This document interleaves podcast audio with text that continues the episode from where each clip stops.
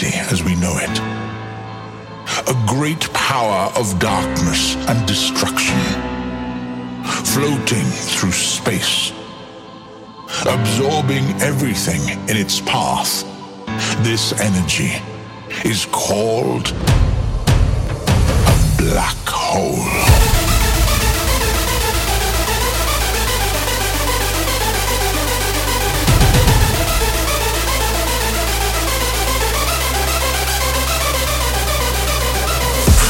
Through space and time, a path into the unknown. Floating through space and time, together as one.